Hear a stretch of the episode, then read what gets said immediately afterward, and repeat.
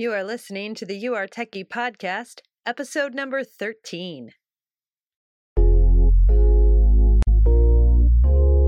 Welcome to the You Are Techie podcast, where it's all about growing in your techiness so you can find the tech job of your dreams.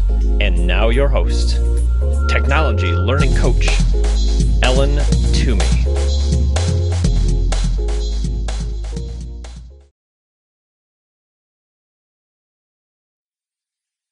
Welcome. I'm so excited to be with you here today. I want to talk to you about an exciting topic that I know everyone is interested in know your value. By knowing our value, and I'm going to talk about how I mean in the marketplace, we can have a much calmer interview process and salary negotiations by just understanding where our skills fit into the marketplace. So, the first thing I want to talk to you about is detaching the market value from our human value. So, I think that's really an important point to kind of note. And you might think, well, I would never get those confused. But actually, I think we get them confused all the time. When we start to talk about our salary, we think, oh, I don't know if I'm worth that. Has that ever come up in your brain? Like, mm, I don't, I don't know why anybody would pay that for me. And so it really is important to do some mind work on how the market values your skills. And I'm going to break that down very clearly for you here today. And I think it's going to help you because, of course, we all are highly valued as an individual and as a human. And that value, there is no way to put a price on that value.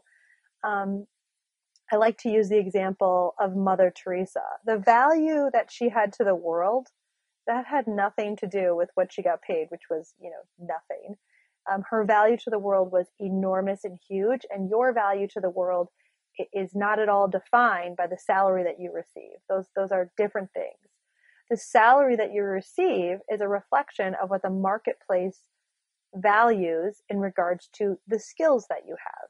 And there are definitely some intangible skills. We're going to talk about that uh, that you can bring to the table, especially in tech, that might be needed and valued higher. Um, but in general, there there are numbers out there, and uh, by arming yourself with this information, you can definitely put yourself just at ease. I mean, it's so awkward when someone's like, "So, what type of salary were you looking for?" and you know, you don't know what they're going to say. You don't know um, what you're not exactly sure what you want. It's best to just arm yourself with that information and know what the skills you have generally are worth in the market.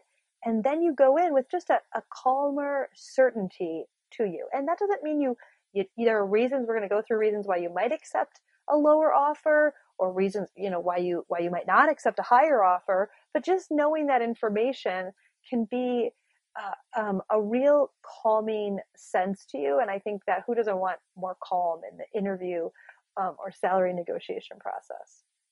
Okay so first thing you want to do is definitely work on detaching your market value from your human value. The second thing that you want to do understand the market okay so the type of organization that you work for, that's definitely going to change what type of salary you receive. And so you want to use that information to the best of your ability. So you might say, I want to maximize my salary. I want to get paid the highest amount that I can. But I hate working for like really big companies.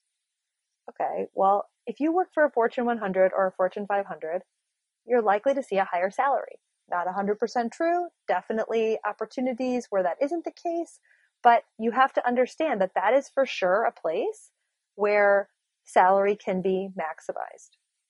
Um, if you work for a startup or a nonprofit, they tend to pay less, but you're going to get a ton of different experience in different areas. And so that can be great for your career development, especially if you aren't exactly sure what you want to do or you want to try different things.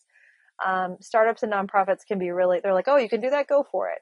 Now, it's not always true for startups. So if a startup is funded, meaning that they've accepted venture capital or private equity investments, those startups will likely pay more. That's why we see really high salaries in, say, Silicon Valley.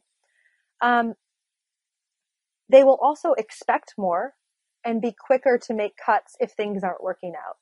And so you might trade that experience for less job security and that higher salary. That's totally fine. Just knowing, just go in knowing that and and but if a, if a startup is not funded then i would say they're going to generally be more like a nonprofit situation it might be easier for you to get in with one of them because uh, as an entrepreneur we need a ton of help but um, and you're going to get amazing great experience but you can't expect them to pay what a fortune 100 or fortune 500 pays uh, they just don't have the capital uh, unless they are funded as i mentioned so you might just, you know, so then maybe you go with a small business or a medium sized business. What's that? I mean, there's the range is huge. So a small business, a hundred people, still a small business, but you might, that might be too many for you. You really want to think about what environment you're going to thrive in and it, it's going to, what's going to work for you. Do you want to be in client service or do you want to be a consultant? Lots of organizations have those or are those that'll give you a variety of different projects to work on as opposed to internal where you're working all the time. But you might increase your chances of traveling and how many days you would travel. Um, I like to encourage you to be open to a little bit of travel. It's not the worst thing in the world, I promise. I understand completely if you don't want to travel every week and be away from your kids. I, I completely understand that. I just think that sometimes we tend to err on the side of I can never ever travel. And that's a really tough thing in today's job market with the flexibility, the rope to many opportunities to work from home. Um, the organizations tend to want a little flexibility in terms of travel. So I would encourage you if, it, if an organization needs you to travel maybe 10% of the time, that's a pretty low bar. Consider that. You might enjoy a plane ride, you know, without providing snacks and constant entertainment to someone. I know I do. um, one more thing about understanding the market is that one of the reasons it can be so hard to label a job is that with these larger organizations, they may have one, just like in a smaller organization, you're doing many jobs. In a larger organization, you're doing one job and there might be many layers. Let me give you an example. Um, a Fortune 500 might have different UX personnel, like a several UX researchers, business analysts, UX designers, uh, UI designers, senior UX designers. You might find all of that. There might be a UX team. And so that's where um, product designers, that's where some of these complicating factors come in. You're like, I want to be a UX designer, but wait, what's this? What's that? That's why in our coaching program, I want our coaching members to be so specific about defining their ideal job. It's not so much about the title, it's about the work that you're going to do. The title might change from organization to organization. Okay, so we want to understand the market. And I only told you about one side of that, which is what is the organization that you might want to work for and who might tend to pay more or less based on that information. The other factor that comes in in understanding the market is what are your skills? So of course people pay more for better perceived skills. But I want to look at three different jobs and I'm going to use the generic job title eh, and obviously this can this can change. We'll look at Scrum Master, UX designer, and then we'll look at developer slash engineer and we'll kind of talk about that in general, we think, hey, engineers and developers, they get paid more.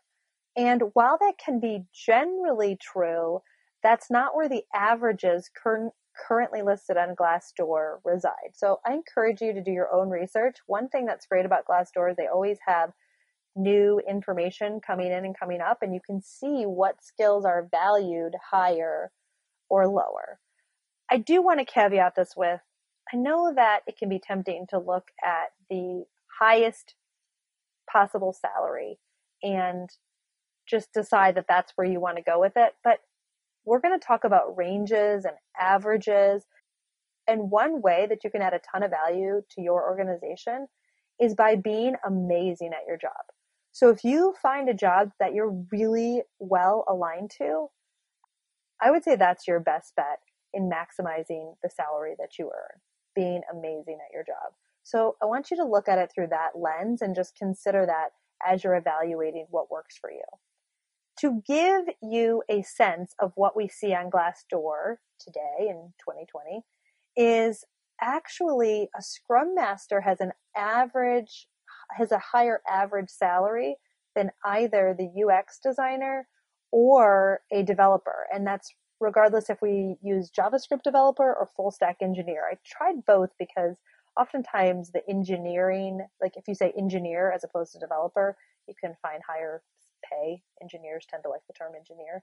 Um, so that's a little trick on that. But I'm looking across uh, a few different areas. I'm going to look in North Carolina, where I am in the Raleigh area. Scrum Master average pay 109K. Not bad. Chicago, that's where I used to live, and it is a higher cost of living, so you'd think it would make more. Not today. Today it's at 106K. San Francisco, 128K, and New York, 109K. So same as New York and North Carolina are the same right now. What is up with that? Well, it's Scrum Master is currently not valued as high in New York City. I don't know why that is. Maybe they have a different term. Maybe they don't use Scrum as much. Whatever it is, that's that's what we're looking at. So it's the same as North Carolina, but obviously New York City has a much higher cost of living. So UX designer in Raleigh comes in around 73k. Again, the average UX design salary. Chicago 79, San Francisco 104, New York City 89. Now, if we look at JavaScript developer or full stack engineer, actually we have identical amounts, so they are grouping those together. When you look for a job, I will encourage you to look at the full stack engineering listings. JavaScript is a full stack engineering language now. Um, that doesn't mean that every full stack engineering job that's what they want, but sometimes by looking at that title, we can help maximize our income. So the amounts for that Raleigh 79K, Chicago 78K, 101 for San Francisco, and 82 for New York City. So that's again just the average. That doesn't tell you about whether when someone is advanced or or if they're just starting out. But I think it's good information for you to understand what the average is and if you don't see yourself at that amount or you don't attach your market value to that rate, I want to encourage you to practice writing that number down, regardless of where you live in the country. I think those give you a few ideas and you can adjust for where you live, but you, you can see there's, it's not always based on cost of living. There's perceived value in the, those locations as well. Again, I encourage you to write that number down. Go to Glassdoor yourself, do the research that you're looking at, write that value down, look at what it would be. And if you're just starting out and you're entry level and that's at a so you're not looking at the average. Write down what the the entry level position would be. What what would you want? Or what would be a high salary that you would take and what would be a lower one? Oftentimes we are caught off guard because we've never written something down and it's just in our head and we're confused and we're just decide what is really acceptable to you based on the information that you found about what the marketplace values those skills at. Does that make sense? I hope that I'm explaining that well because again, so often we think, well, I, I'm not, I don't need to make six figures. That's not, that's not what I need. Well, it's not about really what you need. It's about do you have the skills and does the marketplace value those? By doing your research, you'll have the number in your head when the time comes and you need it. That's whether you need that information up front, like a recruiter might ask for, they don't even want to put you through to the next round if you won't accept kind of the range that they're talking, and that's okay.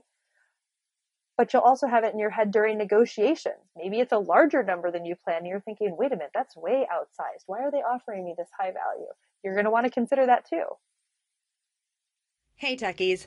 I just want to take a minute to tell you about Spiffy On Demand Car Care. With four very active kids and my husband and I both running our own businesses, we are always looking for ways to 86 items from the to do list. That's why I love Spiffy. They come right to my house. They'll go right to your house or office too. They'll get your car in tip top shape, whether that's an oil change, a car wash, or car detailing. I know you've got those mashed up pretzels in the minivan. And Spiffy loves our mission of helping moms get into tech. That's why they're offering You Are Techie podcast listeners a great deal.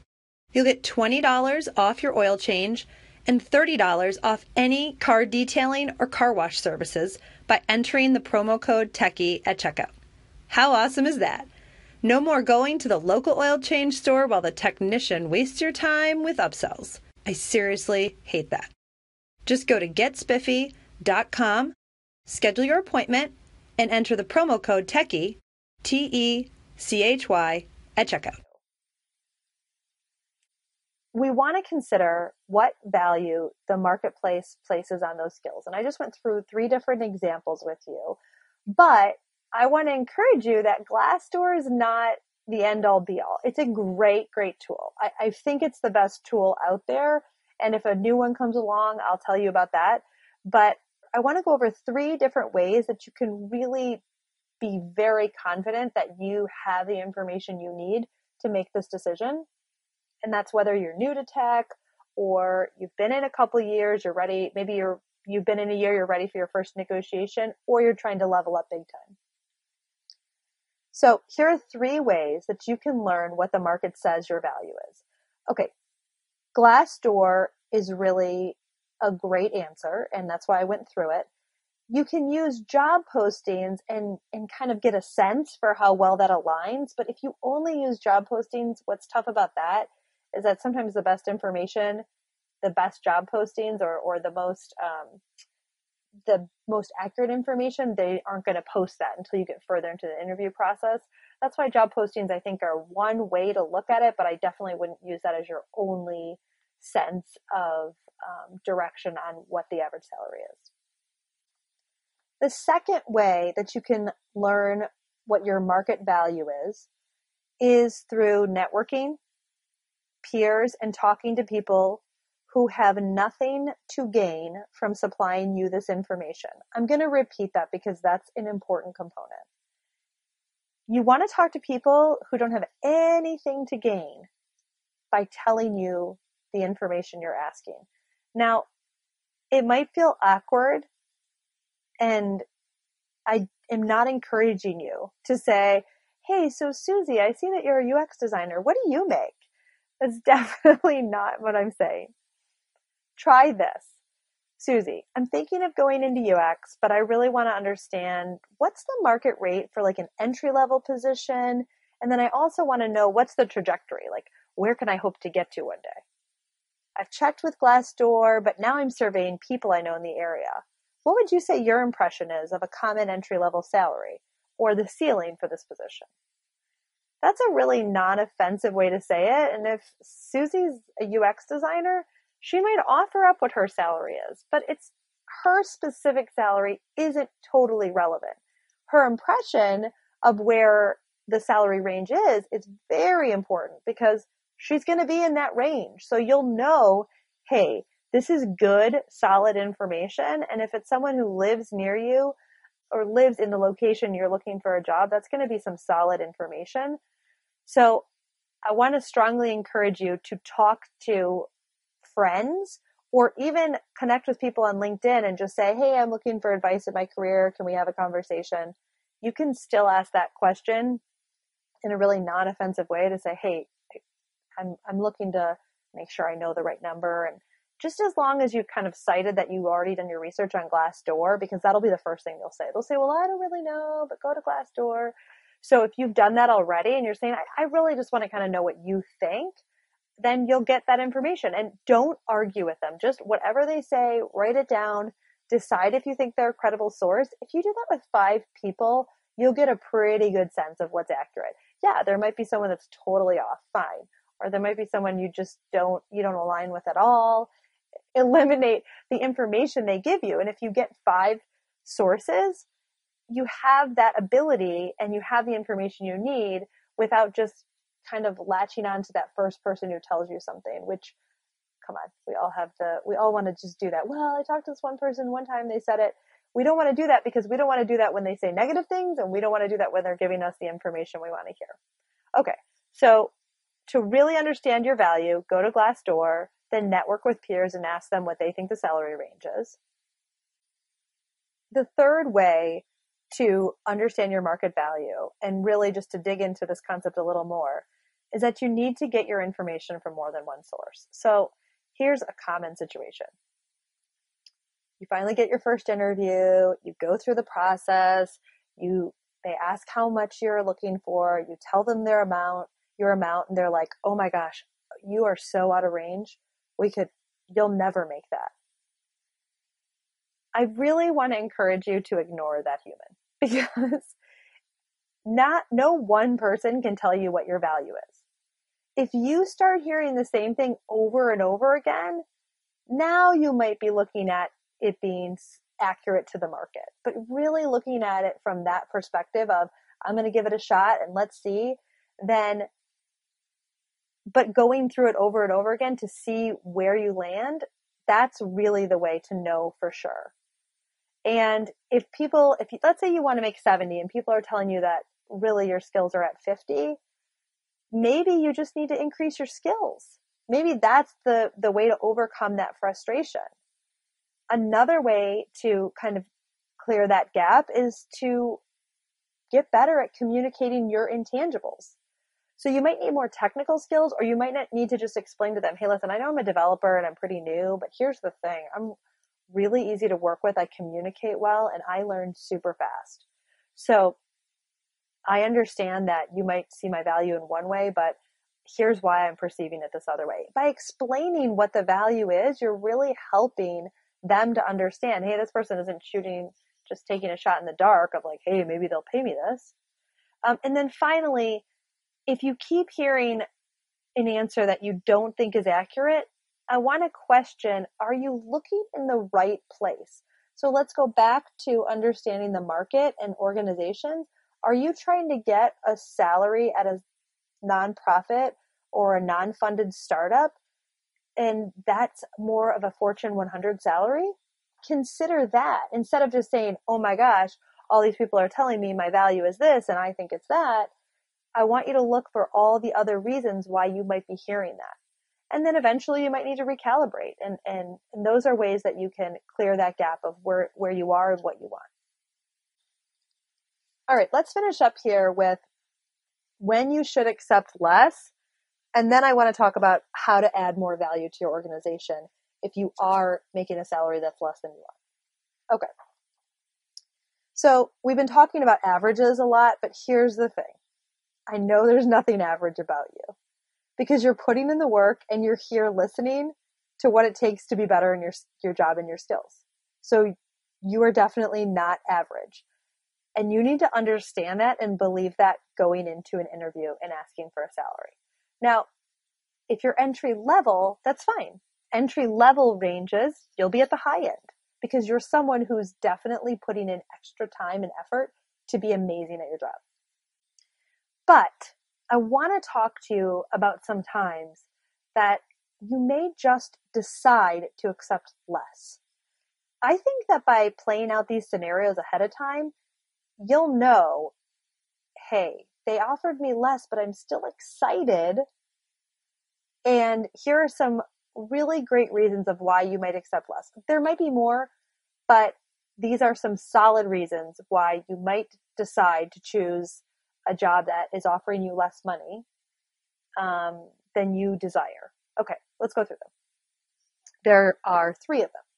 The first example is when you're new so it's totally fine to accept less if you're looking at an entry level position and you, even if you have previous skills that are helpful and you can leverage, you might just want to say, I'm new and I'm trying to get in the door and I'll take whatever they, whatever I can get. I'm getting in the door. What I want to encourage you with that one is have a one to two year plan. Because if you get in the door at a low rate, what is your ability to level up in that area? Okay. So A second time where you might accept less is if you just fall in love with this company and the way that it will work for your life. So your quality of life is just huge and that's amazing. I don't want you to feel bad about valuing an amazing quality of life. That can be a huge value. I just want you to be careful because there are a lot of great companies that offer great quality of life and still a high salary. So you don't always have to choose. And frequently, the moms in our group think that that's that's the way it has to be. That if it's a great quality of life, then it is going to be a lower salary. And I want to really challenge you on that. But sometimes you can make that choice. Uh, I just want to make sure that you're not thinking that's always the case. The third thing that the third reason you might want to accept less than your desired salary is if the trajectory of the organization or with the skill set, the trajectory of your career is significantly better off. So maybe you get in at 50, that's not what you want, but you're in at 50, but you know what? You can rise to, to 100K pretty quickly. Maybe you can um, ask your employer during, not during the interview process, but during the negotiation process. That's an important part. Wait till they offer you the job. You might be able to say, hey, this is really not what I want. I'm, I'm, I, this salary is lower than I expected, but I'm so excited about your organization. Would you consider I accept this lower salary, but in six months, after you see how amazing I am and how much value I add to your organization, you consider raising my salary to a rate, you know, whatever, more more in line with what I want. That's a great way to get people super excited about working with you. They're like, "Wow, she has a ton of confidence in her skills." Uh, yeah, we will give you a review in six months. You know, you never you never know unless you ask. And even if they say no, we won't do that, they will still love you for asking if you do it the right way. Okay, so those are the three reasons why you might consider accepting less. And again, I challenge you with number two. Why not have a great quality of life and make a high salary? But I want to finish up here with are there more ways to add value? Challenging you to ask yourself, are there ways that you can add value, leveraging your previous skills. So we definitely need to build our tech portfolio. We need to build our tech skills, have the right skills in the arsenal. But don't forget that the slate is not wiped clean if you say took a few years off to raise your kids. The work you did before still shows and proves that you are capable and competent.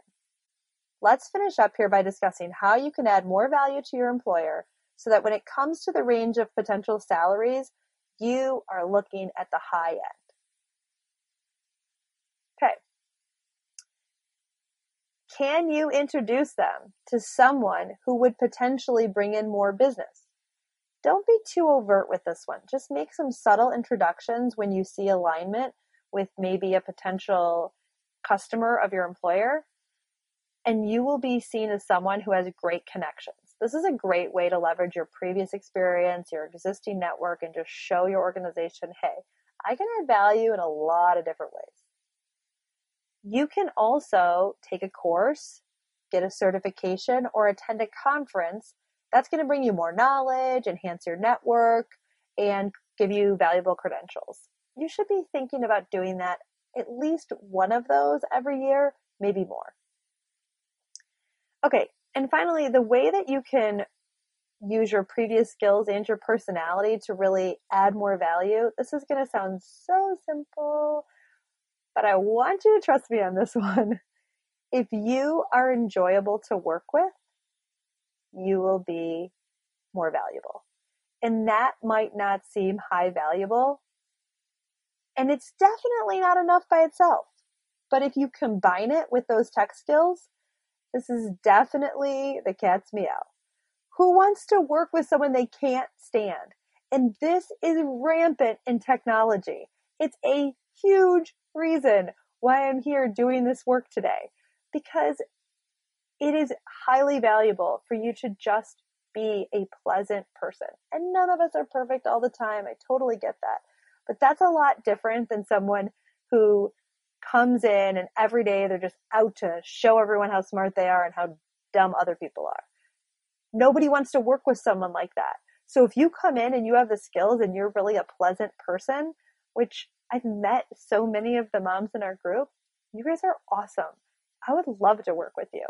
And I think that you don't understand that that's actually a skill and a, val- a value add to an organization that people will pay for. They will pay to not have to work with jerks.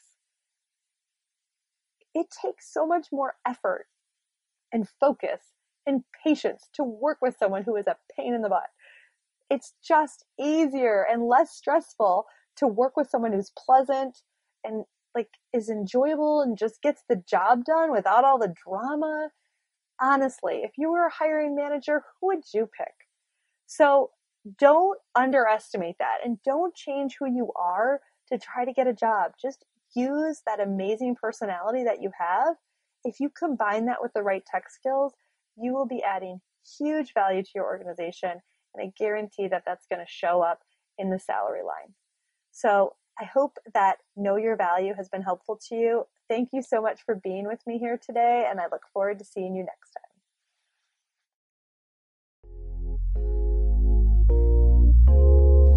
Hey, if you enjoyed listening to this podcast, you have to sign up for the You Are Techy email list. Imagine being in the tech job of your dreams. Join me to get the strategies, training, and never ending support to get hired. Sign up at youaretechy.com. That's Y O U A R E T E C H Y.com. I'll see you next time.